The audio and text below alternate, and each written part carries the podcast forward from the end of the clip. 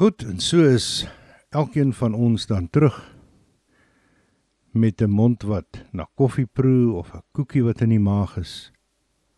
Lekker breek gehad. En ons gaan terug na Parasha 28. Metzora wat beteken melaatse. Wanneer ons kyk na Bayikra 14 waar hierdie begin, sien ons in verse 1 en 2 Jahoe het met Moshe gepraat en gesê dit is die wet vir die melaatse op die dag van sy reiniging. Hy moet na die priester gebring word en dan gaan dit aan. Dus die eerste noemenswaardige woord daar is melaatse en dit is hoekom hierdie uh, gedeelte dan met Sora genoem word wat melaatse beteken. Maar net voor ons aangaan weer die skriflesings vir hierdie gedeelte Torah is Vayikra 14 vers 1 tot 15 vers 33. Haftara is 2 Melachim 7 verse 3 tot 20 en dan uit die Nuwe Verbond of uit die Apostoliese Skrifte lees ons Matityahu 9 verse 20 tot 26. Nou of dit nou 'n dubbele porsie is of nie, elke parasha elke weeklikse Torah lesing het toebroodjies. Hierdie is geen uitsondering nie. Ons eerste toebroodjie is nog 'n bietjie lank, maar dit kom nogal uit plaaslike geleedere. Miskien het julle al van haar gehoor en miskien het julle haar boek gelees. Ons gaan dit aan die einde noem. Sy het geskryf Yahuwah God is not a vending machine where you put in a coin and get something out. God is God. He is mighty, indescribable, awesome, and sovereign. He is to be reverentially feared. We are serving Him. He is not serving us. This is not about what God can do for us, it's about what we can do for Him. You see, it's not what you're going to get out of God. It is what He's going to get out of you. Let's be done once and for all with this life enhancement Christianity that makes God a means instead of the glorious end that He actually is. Let's do away with the selfish motives for healing because we just want to enjoy a happy life of prosperity for selfish gain. I'm going to say to you, dear friend, that your motive must be right. You must serve Him and love Him as long as you live, simply because He is worthy. Healing, wealth, and all those other things will just be a byproduct of a loving God and not the prime product. Hierdie aanhaling kom uit 'n boek getiteld Healing Begins with Sanctification of the Heart en dit is geskryf deur Dr Michelle Strydom. Sy is 'n mediese dokter en sy het haar eie bediening Eagles Wings. Haar boek is gratis beskikbaar by 'n skakel wat ons op ons webwerf sal plaas saam met al die ander inligting wat ons ook hier gebruik rondom die Torah gedeeltes. Onthou ons webwerf is www.silvertrumpet.live. Ons e-posadres indien jy 'n kommentaar wil lewer iets wil aanvra of wat dit ook al mag wees. The way 146@webmail.co.za dit is T H E W A A the way 146@webmail.co.za Dan die volgende twee toebroodjies kom van dieselfde persoon. Iemand wat ons al reeds goed ken, hy het geen bekendstelling nodig nie, 'n man met die naam van Leonard Ravenhill. Nou die eerste ene van die twee mag dalk 'n groot eina wees vir sommige van ons. What good does it do to speak in tongues on Sunday if you have been using your tongue during the week to curse and gossip? Ina. En dan om vandag se toebroodjies af te sluit, weer hierdie selfde man Leonard Ravenhill wanneer hy skryf Everyone recognizes that Stephen was spirit filled when he was performing wonders. Yet he was just as spirit filled when he was being stoned to death. Gaan iemand dit eendag in jou begrafnisbrief kan skryf? Nou ja, soos die Engelsman sou sê, kom ons doen 'n vinnige recap. Ons het net nou net deur Parsha 27 gehardloop. Tasria. Maar dank met die koffie en die koekies in die maag het elkeen van ons net so 'n vinnige verfrissing van hierdie grysmassa nodig.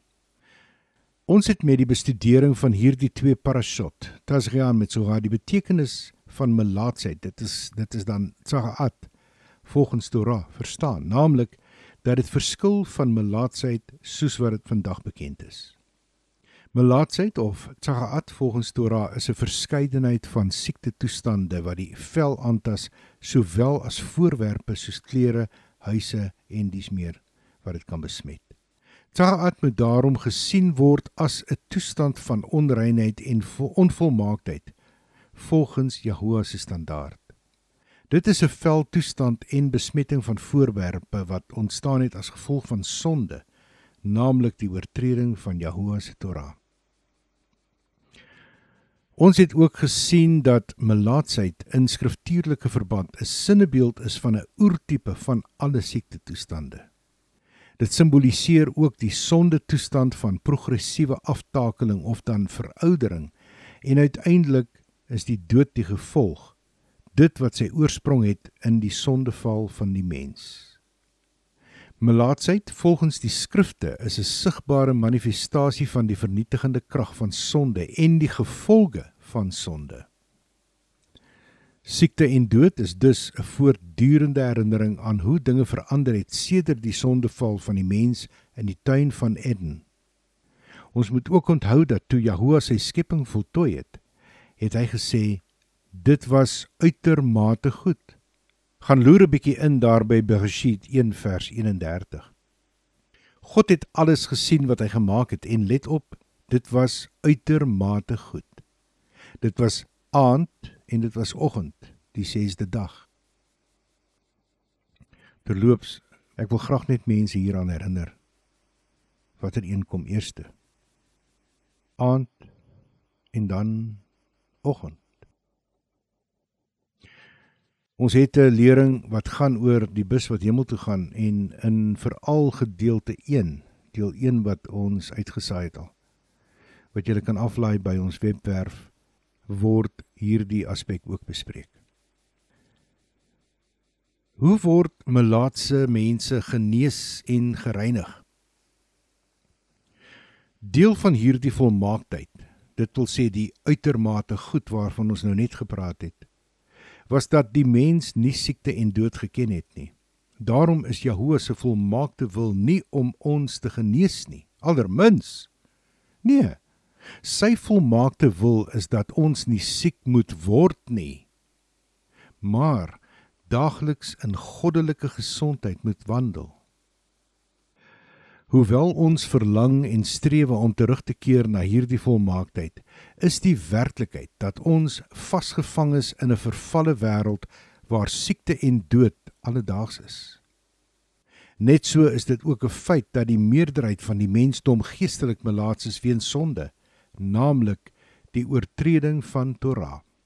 Soos wat dit vir ons beskryf word in 1 Johannes of 1 Johannes 3 vers 4 en gevolglik is ons onrein en kan dus nie in Jahoua se teenwoordigheid staan nie.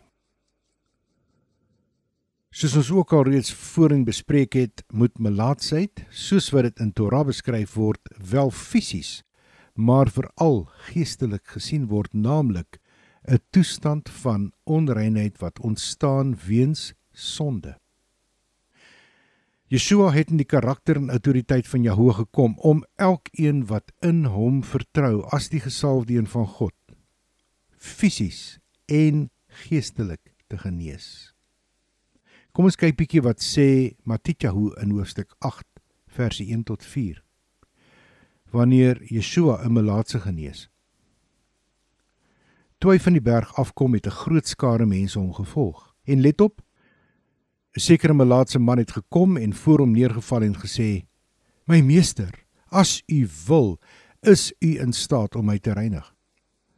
Yeshua het sy hand uitgesteek, aan hom geraak en gesê: "Ek wil. Wees rein." In daardie oomblik is sy melaatsheid gereinig. Yeshua sê vir hom: Wees versigtig wat jy aan iemand sê, maar gaan wys jouself aan die priester en offer die offer wat Moshe beveel het tot 'n getuienis vir hulle. Hierdie is die eerste melaatse wat Yeshua genees het en dit op sigself het 'n baie belangrike betekenis. Want in die dae van Jesgaal van ouds en soos ons soos ons net nou vroeër genoem het, was melaatsheid gesien as 'n sigbare manifestasie van Jahoua se misnoë met 'n persoon. Naamlik dat die melaatse onrein is en nie in Jahoua se teenwoordigheid mag kom nie. Inteendeel nie in enige gewone mens se teenwoordigheid mag kom nie. Die feit dat Yeshua die melaatse fisies aangeraak het en hy onmiddellik genees was, is 'n getuienis van die feit dat Yeshua die gesalfde een is. Op grond van wat Moshe gesê het in Smot 4 verse 6 en 7, het die Jode geglo dat die vermoë om melaatsheid en alle siektes te genees een van die tekens sal wees wat bevestig dat die gesalfde een gekom het. Laat ons sien wat met Moshe gebeur. Hierdie begin by vers 6. Jahoua het verder vir hom gesê: "Steek nou jou hand in jou boesem." Hy het sy hand in sy boesem gesteek en toe hy dit uittrek, was sy hand melaats soos sneeu. Hy sê: "Steek jou hand weer in jou boesem." Hy het sy hand weer in sy boesem gesteek en toe hy dit uit sy boesem uittrek, was dit weer soos sy ander vlees. Ons lees derhalwe in Matteus 11 verse 2 tot 6 die volgende. Toe Johanan in die gevangenis gehoor het van die dade van die gesalfde een, het hy deur middel van sy studentevolgelinge gestuur en vir hom gevra: "Is u hy wat kom of moet ons vir 'n ander wag?" Yeshua antwoord en sê vir hulle: gaan vertel aan Johanan daardie dinge wat julle hoor en sien. Die blindes sien, die krepeles loop, die melaatses word rein, die dowes hoor, die dooies staan op, die armes hoor die goeie boodskap en geseënd is elkeen wat nie deur my sal struikel nie. Yeshua bevestig presies dit wat Jesaja hoe aangaande hom geprofeteer het in hoofstuk 35 verse 5 en 6. Dan sal die oë van die blindes oopgemaak en die ore van die dowes ontsluit word. Dan sal die verlamde spring soos 'n bok en die tong van die stomme sal skree van vreugde. Want waters sal uitbreek in die wildernis en strome in die woestyn. In een van die ander profesieë, nogal een wat Yeshua self in die tempel gelees het, hoor ons: Die gees van Jahwe God is op my omdat Jahwe my gesalf het om goeie nuus te bring aan die getuisterdes. Hy het my gestuur om die gebrokenes van verstand, wil en emosie op te bind, om vryheid vir die weggevoerdes te verklaar en loslating vir die gevangenes om die jaar van guns aan Jahoe aan te kondig en die dag van die wraak van ons God om almal wat treur te troos om aan die wat treur in Sion te voorsien vir hulle 'n suurkrans te gee in die plek van as vreugdeolie in plaas van rou die mantel van lofprysing in plaas van 'n verslae gees. Hulle sal eikebome van onpartydige opregtheid deur Jahoe geplant, genoem word sodat hy geloof, geëer en aanbid kan word. Hierdie drie versies kom uit Jesaja 61 vers 3. Fisiese genesing was 'n baie belangrike deel van Yeshua se bediening en in die skrifte van die Nuwe Verbond of dan die apostoliese skrifte is daar talle van Yeshua se genesingswonderwerke opgeteken soos hierdie een uit Matteus 4 verse 23 en 24. Dit was sommer hier aan die begin van Yeshua se bediening. Ons sien in vers 23. Yeshua het oor die hele Galilea gegaan en in hulle byeenkomste geleer, die goeie boodskap van die koninkryk verkondig en mense van elke siekte en kwaal genees. Woord aangaande hom is versprei oor die hele Sirië en hulle het almal wat siek was na hom toe gebring. hulle wat siek geword het van allerlei siektes en gekwyl was deur ernstige pyne hulle wat vasgevang was in die mag van demone. Mense wat van hulle koppe afgegaan het en verlamdes en hy het hulle gesond gemaak. Yeshua het alle siektes genees van diegene wat na hom toe gekom het Ten spyte daarvan het die meerderheid van Israel se geestelike leiers as ook die meerderheid van die bevolking nie Yeshua herken as die gesalfde een wat gekom het nie. Die een wat hulle verwag het vir hoeveel jaar? Die volgende aanhaling is daarom baie waar uit die pen van 'n onbekende outeur ten opsigte van Israel van ouds. Miskien is daar 'n rede hoekom hierdie man anoniem gebly het. They were looking for a lion. He came as a lamb and they missed him. They were looking for a warrior. He came as a peacemaker and they missed him. They were looking for a king. He came as a servant. Julle het reg geraai. And they missed him. They were looking for liberation from Rome. He submitted to the Roman pole and they missed him. They were looking for a fit to their mold. He was the mold maker and therefore they missed him.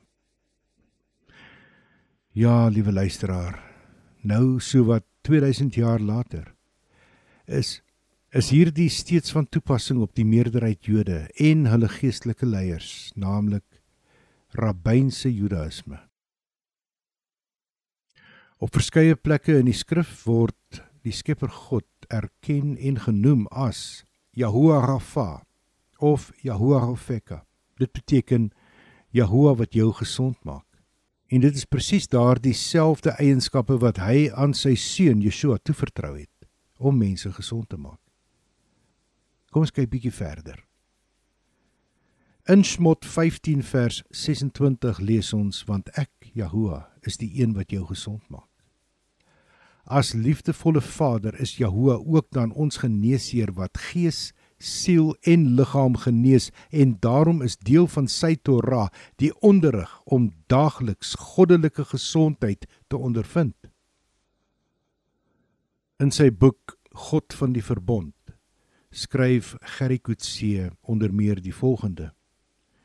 En terloops, ons plaas 'n skakel om die PDF weergawe hiervan te kan aflaai indien jy nie die fisiese gedrukte boek het nie. Jy kan ons egter kontak daarvoor of jy kan direk met Gerry kontak. Ons sal weer later sy besonderhede gee. Maar dit is duidelik 'n boek waarsonder geen navolger van Yeshua behoort te wees nie en ons haal nou aan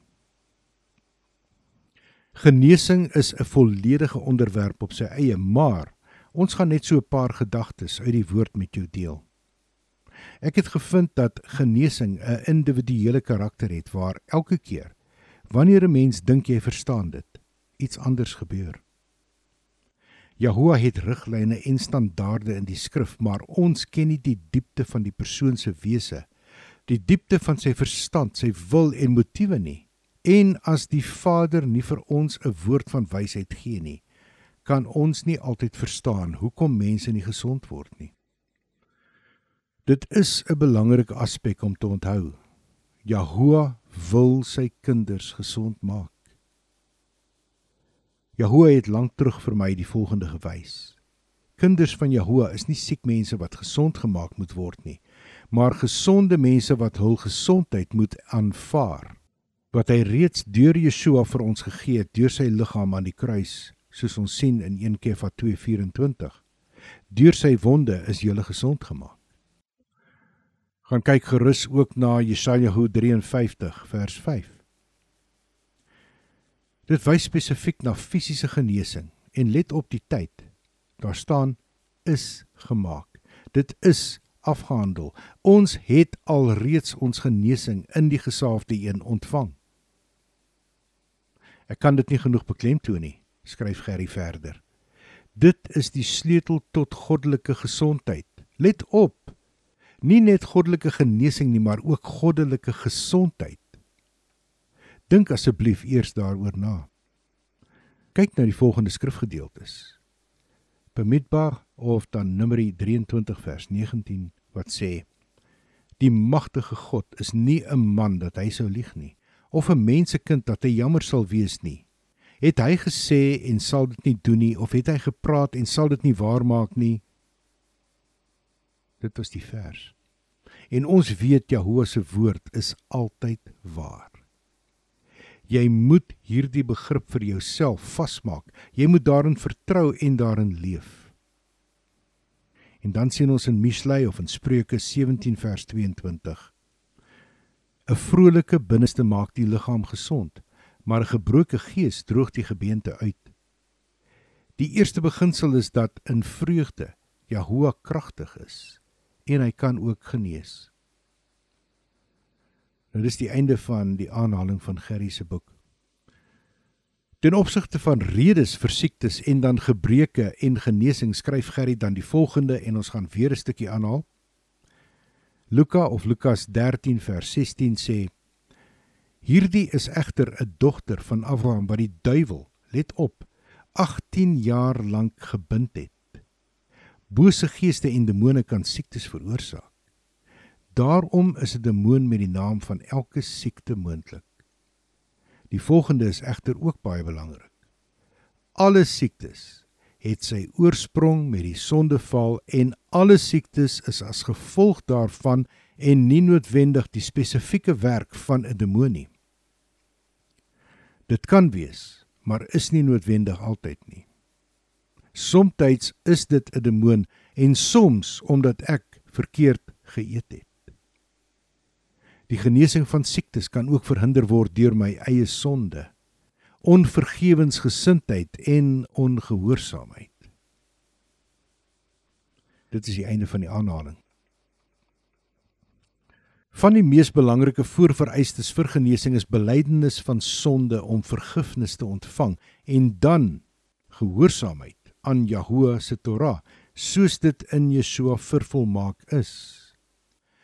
Goddelike gesondheid en gehoorsaamheid loop hand aan hand, soos wat die skrifte van die Ou Verbond ook bevestig in Smot 15 vers 26.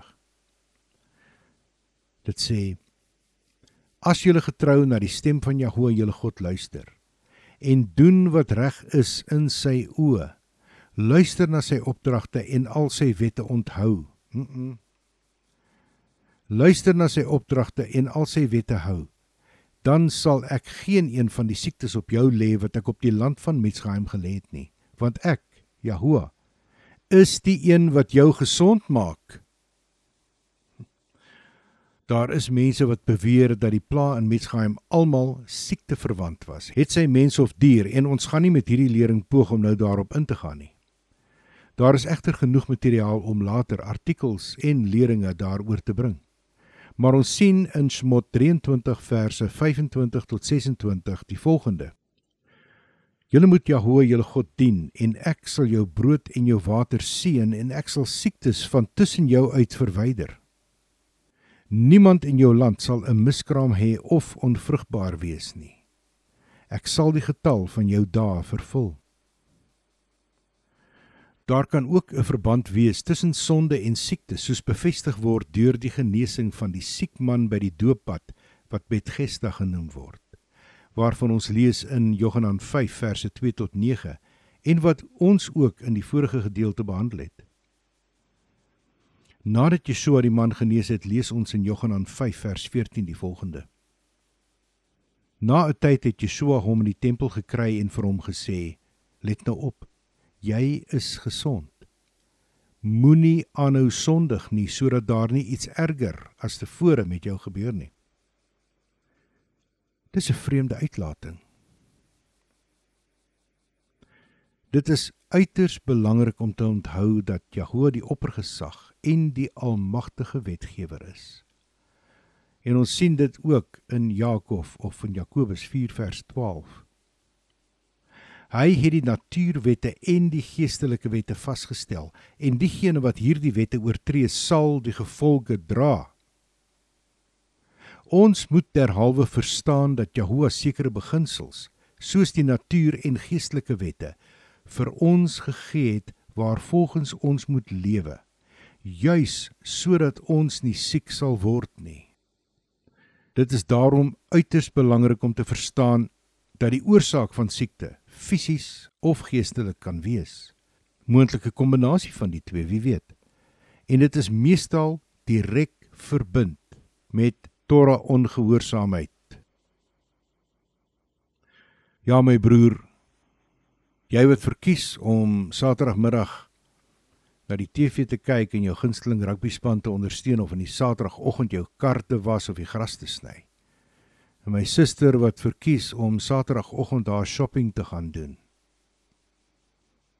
In steede daarvan om die hele Saterdag wat die Sabbat genoem word aan God te wy. Dit is Torah ongehoorsaamheid. Dit is ook natuurlik 'n mediese en 'n wetenskaplike feit dat jou gedagtes en dit wat jy oor 'n lang tydperk bedink, iets waaroor jy dalk mediteer of dalk biologies of fisiologies manifestasies kan veroorsaak in die vorm van siekte in jou liggaam. Die wyse Shlomo bevestig dit ook wanneer hy in Mishlei 13, dit wil sê Spreuke 13 verse 2 en 3 vir ons sê: 'n Goeie man sal tevrede wees met die vrug van sy mond, maar die lewens van die bose sal tot niet gaan. Hy wat sy mond bewaak, bewaar sy lewe. Hy wat te veel praat, sal verwoesting op homself bring. En so het ons ook in Mishlei 17 vers 22 gelees dat 'n vrolike binneste die liggaam gesond maak. Dit is soos medikasie. Die Engelse het 'n uitdrukking laughter is the best medicine. Wat Shlomo egter hierna verwys is eerstens na die vreugde in Jahoua Skepper God en sy Torah en nie noodwendig na 'n vleeslike vreugde of vrolikheid nie. Uiteraard is daar ook ander oorsake van siekte, maar negatiewe emosies soos onvergifnis. Gaan kyk bietjie Matteus 6:12 en dan Matteus 18 vers 21 vers 22 en verse 32 tot 35 en dan terwyl jy daar is nog so 'n bietjie regs dan kom jy by Markus 11 vers 25 en 26 dan lees jy ook oor bitterheid en haat soos wat ons sien in Efesiërs 4 verse 26 en 27 al hierdie dinge is dikwels die oorsaak van siekte want 'n persoon met hierdie negatiewe emosies bedink dit voortdurend. Statisties is gevind dat sowat 87% van alle siektes teruggevoer kan word na wat bedink word en ons weet wat die hart van vol is, loop die mond van oor. En uiteindelik ook die res van die liggaam. Ons moet doen wat Saul gesê en vir sy volgelinge in Filippi geleer het. Soos ons sien in Filippense 4 verse 8 en 9. Daarom my broers, voed julleself met alles wat waar is, alles wat eerbaar is, alles wat onskuldig en opreg is, alles wat skoon is, alles wat mooi is, alles wat prysenswaardig is en daardie werke van lof en eer wat geprys word hierdie dinge wat julle geleer, ontvang, gehoor en in my gesien het. Doen dit en die God van vrede, vreugde, gesondheid, voorspoed en vergenoegdheid sal by julle wees. Hy het ook hierby iets gevoeg toe hy geskryf het in Kolossense 3 verse 1 en 2.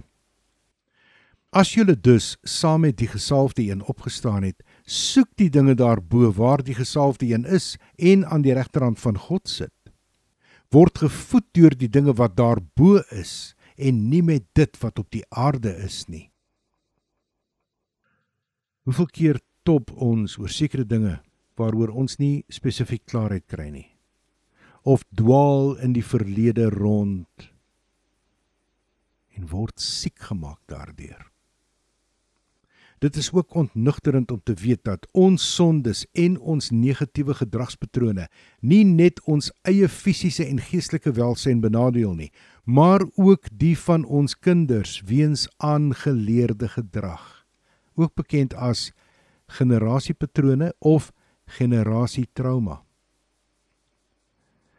Ons moet daarom nie die mag van die ouerlike beïnvloeding ooit onderskat nie. Die geleentheid wat ouers het om die karakter en gedragspatrone van hulle kinders te vorm, is 'n groot voorreg, maar ook 'n gewigtige en 'n groot verantwoordelikheid.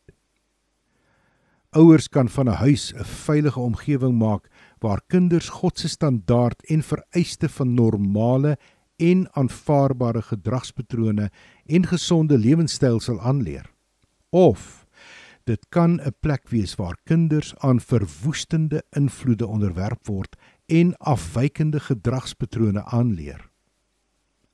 Die huis is dus die plek waar aangeleerde gedrag of dan generasiepatrone in kinders se lewe gevorm word. Hierdie generasiepatrone kan positief of negatief wees. Dit wil sê generasie trauma. Ons plaas 'n skakel op ons webwerf rakende hierdie onderwerp wat jy self kan gaan navors en dit kom van 'n vrou wat uiters baie ondervinding het in hierdie veld. Haar naam is Rebecca Frank en sy skryf die volgende: It is true that children are like sponges and they continually seek outside of themselves to develop their let's call it normal. Children are constantly learning and observing. They recreate what they see and brain patterns are formed. Children start to build who they are based on the environment they are recreating around them. Wanneer aan ouerlike beïnvloeding gedink word, dan is dit duidelik waarom sommige meen dat hulle die slagoffers is van bloedlynvloeke. Wat dikwels as bloedlynvloeke beskou word, is egter negatiewe aangeleerde gedrag, naamlik ouerlike beïnvloeding wat die kind aangeleer het en wat dan in die kind se volwasse lewe afwykende gedragspatrone tot gevolg het en wat selfs die oorsaak kan wees van siektes. Juis weens die ontsettende belangrike rol wat ouers speel in die vorming van die karakter, as ook in menseverhoudinge, morele en sosiale standaarde en leefstyl van 'n kind, het God die volgende opdrag gegee aan ouers en ons sien veral dit vir die Vader geskryf in Devarim 6 verse 6 tot 9. Hierdie woorde wat ek jou vandag beveel, moet in jou verstand, wil en emosie wees. Jy moet dit ywerig vir jou kinders leer en daaroor praat wanneer jy in jou huis sit, wanneer jy op pad is, wanneer jy gaan lê en wanneer jy opstaan.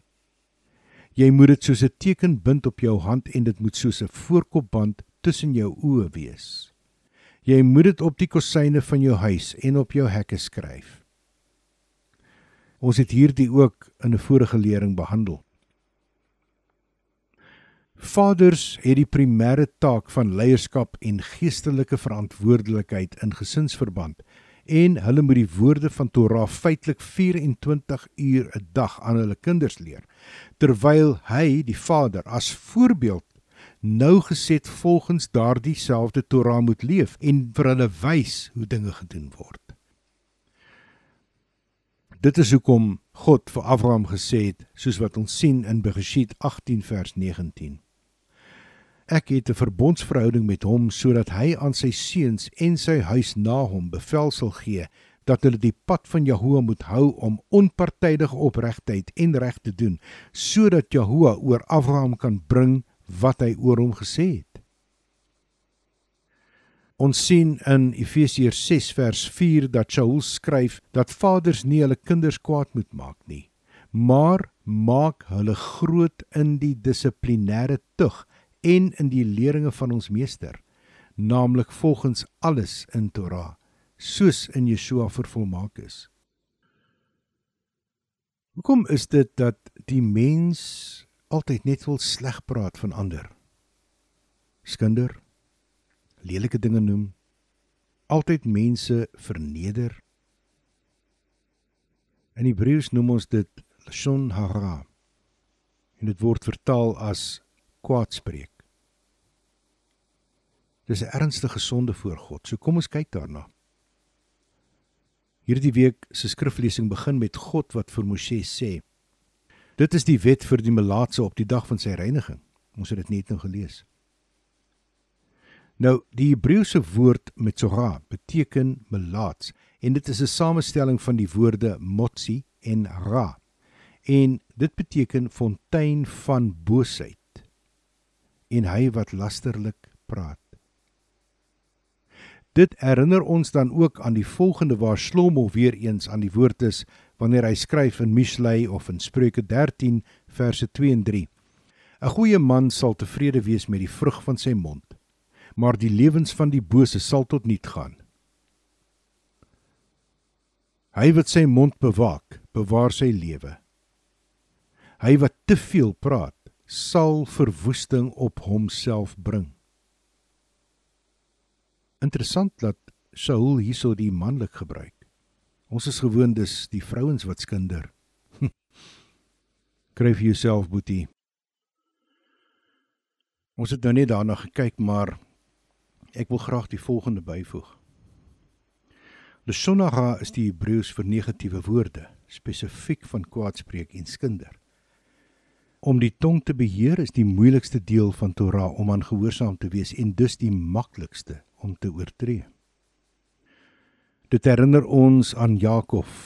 Dit is Jakobus se woorde in hoofstuk 3 verse 5 tot 12.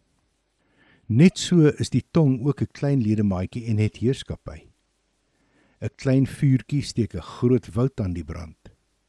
Die tong is ook 'n vuur in die wêreld van boosheid soos 'n oerwoud.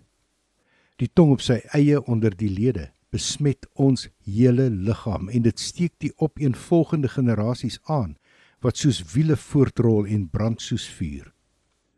Want die natuur van alle soorte wilde diere, voëls, reptiele, sowel as see diere word getem deur die menslike natuur. Maar die mens is nie in staat om die tong te tem nie. Dit is onbeheerbaar boos, vol dodelike gif. Vers 9 daarmee seën ons Jahoua die Vader en daarmee vervloek ons mense wat gemaak is na die beeld van God. Uit dieselfde mond kom seëninge en vervloeking. Dit, my broers, behoort nie so te wees nie. Is dit moontlik dat uit dieselfde fontein vars en bitter water uitkom? Of kan 'n vye boom, my broers, olywe dra of 'n wingerdstok vye? Net so word bitter water nie soet gemaak nie. Liewe luisteraar. Ek wil jou vra om hierdie klompie verse op 'n stukkie papier te druk en dan met 'n magneet aan jou koelkas se deur vas te maak sodat jy dit elke dag kan sien en jouself daaraan herinner dat ons almal skuldig is aan lashon hara op een of ander manier. Volgens Hebreëse denke beteken kwaadspreek of dan shonah die volgende. Dit maak 3 mense dood, naamlik die een wat dit praat, die een van wie gepraat word en die een wat dit hoor. Dit is soos om 'n veerkussing in 'n stormwind oop te skeur. Jy kan nooit weer alles terugkry nie.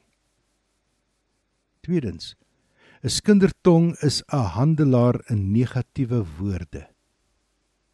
Dit is niks anders nie as die bekende gesegde wat die hart van vol is, loop die mond van oor. Die derde punt, deur kwaad te spreek of te skinder van iemand anders, word jy skuldig aan die oortreding van die persoon van wie jy kwaad spreek.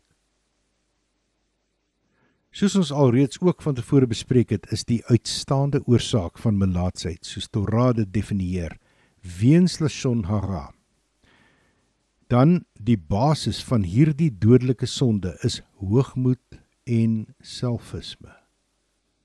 Uiteraard. Wanneer jy sleg praat van iemand anders, beskou jy jouself beter as daardie persoon. Of is ek verkeerd? Vandag nog word die lesse in hierdie Torah skriflesing gebruik om die dodelikheid van kwaadspreek en skinder by mense tuis te bring. Dit is veral die verhaal rondom Miriam se Metsorah wat as voorbeeld gebruik word. Lees gerus wat sê Bemidbar 12. Dit wil sê Numeri 12 in geheel. En ons kan ook dan aflei daarvan dat Metsorah die gevolg is van 'n skindertong. Wanneer jy en ek toelaat dat negatiewe gedagtes en houdings oor ander mense aan ons bly kleef, sal ons vind dat dit ontkiem en groei soos vuilgoed in 'n tuin. Selfs sonder om 'n woord te sê, kan ons deel word van hierdie toestand. Net daardie frons of rol van die oë en ja, selfs stil stuipe is negatief. Dit is wanneer selfs ons wat geroep is om die lig in hierdie wêreld te wees en om 'n seën vir ander te wees, dit reg kry om 'n afbreekende invloed te wees op ander in steede daarvan om opbouend te wees. Dit raak jou geliefdes net soveel. Wanneer ons negatief praat oor iemand, volg ons die pad van die slang in die tuin van Eden. Hy het negatief gepraat oor Jahoua. Gewa het hierdie gif in haar gedagtes ontvang en dit laat saad skiet waaruit haar sonde gegroei het. Hierdie woorde van Hasatan het 'n wig ingedryf tussen haar en Jahoua en ook, soos ek nou net gesê het, tussen haar en Adam haar man. Pas op dat ek en jy nie dieselfde doen nie. Met ons negatiewe woorde dryf ons 'n wig in tussen onsself en Vader God. En daarna 'n wig tussen jouself en die persoon wat jy kritiseer. En ook tussen die persoon wat jy kritiseer en die een aan wie jy dit oorvertel.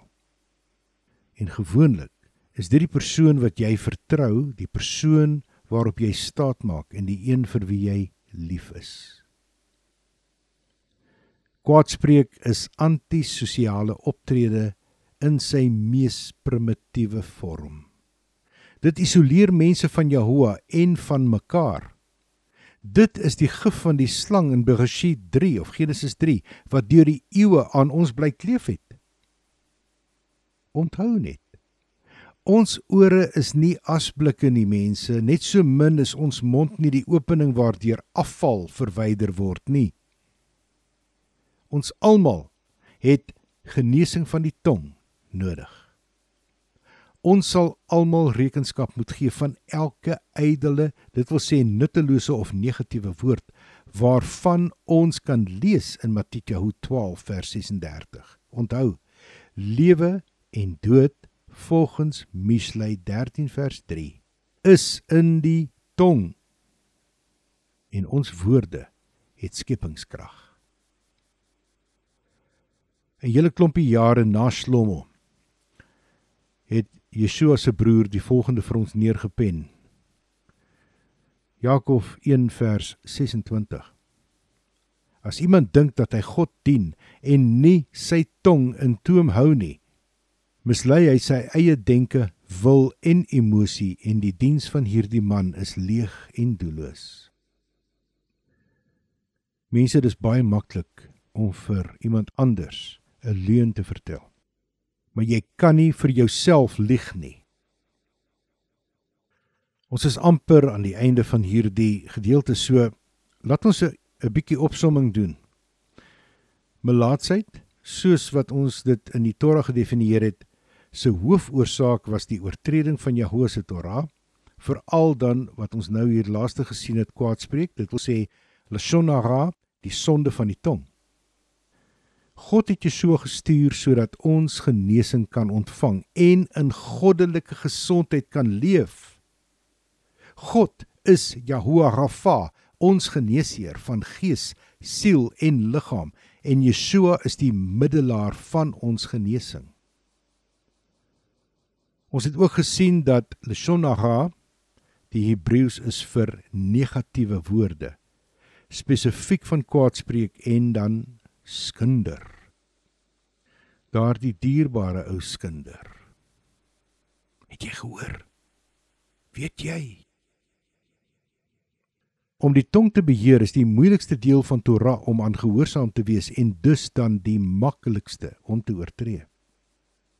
Ons almal het genesing van die tong nodig, jy en ek. Ek sonder niemand uit nie en ek skeld nie myself kwyt nie. Nie net ter wille van onsself nie, maar ook ter wille van ons nageslag.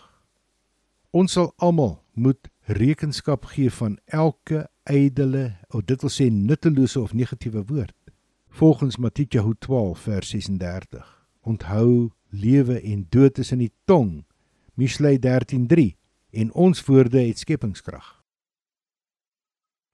Ten slotte in sy kommentaar ten opsigte van Metsorah skryf Mark Huey die volgende: One of the most prevalent calamities that can infect the human soul is the inherent need to build oneself up and in so doing in the deep recesses of the mind a person can attempt to justify or at the very least cover up and deny his or her sin nature One of the most frequent ways to enhance one's personal image and self estimation is to put other people down and to disparage them.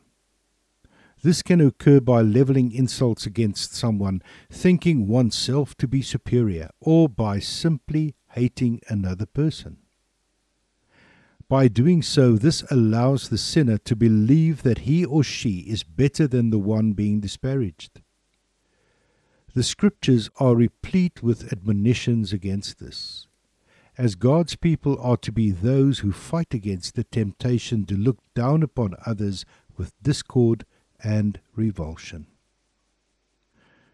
Mark Huey is 'n messiaanse leraar wat redelik baie boeke al geskryf het. Almal beskikbaar op verskeie plekke amazon.com en dis meer. Hier's 'n groot woord wat maak gebruik, disparaging. Vir sommige mense, veral Afrikaanssprekendes, mag dit dalk 'n verskriklike groot woord wees. Maar al wat dit beteken is oneer of verkleineer. Laat ons dan, nou dat ons weet wat dit beteken, uitgaan met die laaste bepeins of bespreek van hierdie Torah gedeelte en ons het 4 punte wat ons hier in oënskou wil neem. Nommer 1. Was Tsagaat nie dalk 'n bedekte seun nie? Onthou, Jahoua bestraf en tugtig elkeen wat hy liefhet. Volgens dit wat ons lees in Hebreërs 12 verse 6 en 7 en dan ook Openbaring 3 vers 19. Wat is die doel van tugtiging? Kom ons gehoor wat skryf John W. Rittenbow, 'n leraar uit die Church of God groep. Is God to blame because he exercises his authority? punishing to maintain order and to continue the advancement of his purpose in his creation. If God does not punish for sin, then righteousness loses all meaning. Dink bietjie daaroor. Bespreek dit met jou medegelowige, met jou mede-Torah student of vra vir God vir antwoorde indien jy alleen is. Punt nommer 2. Hoe word ons onder die nuwe verbond gewaarsku en getugtig? Onthou, die mens se wil is soewerein. God kan dus nie die mense wil verander nie, maar hy kan wel omstandighede skep wat die mense wil sal beïnvloed om te wil verander. Nommer 3. Is dit moontlik dat sonde en aangeleerde gedrag die enigste moontlike rede of oorsaak is vir siekte. Wat van geneties oorerflike siektes as ook chemiese besoedeling van die lug, water en voedsel waaroor ons geen of weinig beheer het en wat op die lang duur sekere siektes kan veroorsaak soos kanker, longkwale en dis meer. Kan 'n Torah gehoorsame geloofswandel ons ook daarteen beskerm? Ons laaste punt vir hierdie week, vir hierdie lering en vir hierdie sessie. Ons is almal bekend met wat dit is om aan die ontvangkant te wees van kwaadspreek en dan ook die impak wat dit het op ons lewens. Dit isoleer die persoon van wie kwaad gespreek word en rig emosionele skade aan. Was dit nie onder meer die bedoeling van Tsagaat nie, naamlik om die een wat kwaad gespreek het buite die kamp in kwarantyne te isoleer? Dis 'n soort van 'n geestelike vorm van lockdown. Om te voel hoe dit is om geïsoleer te wees en dan hopelik oor daardie sonde te kan besin. Ons het 'n lang tyd spandeer vandag, maar ek dink ons het baie inligting gekry. Ons het baie dinge bespreek en die belangrikste hiervan is daardie ou tongetjie wat ons so sukkel om in toom te hou. Kom ons buig ons harte. Ewige Vader en Skepper God. Aan U wat die lof en eer toekom, alles wat ons as mens kan bemeester. Bring ons dan nou daardie lof en eer. Maar ons is dalk nie eers waardig om dit te mag doen nie, want ons sit dalk reeds hier voor U of staan hier voor U met soveel skuld wat Lashonara betref of enigiets anders goed waarvoor ons nog nie om verskoning gevra het nie, goed waarvoor ons nog nie boetedoening gedoen het nie. En dit bring skeiding tussen u en ons. Want u kan nie kom staan waar daardie sonde is nie. Vader mag ons werklik elkeen van ons op daai punt kom waar ons net besluit ek wil nie eers kinder van iemand anders nie.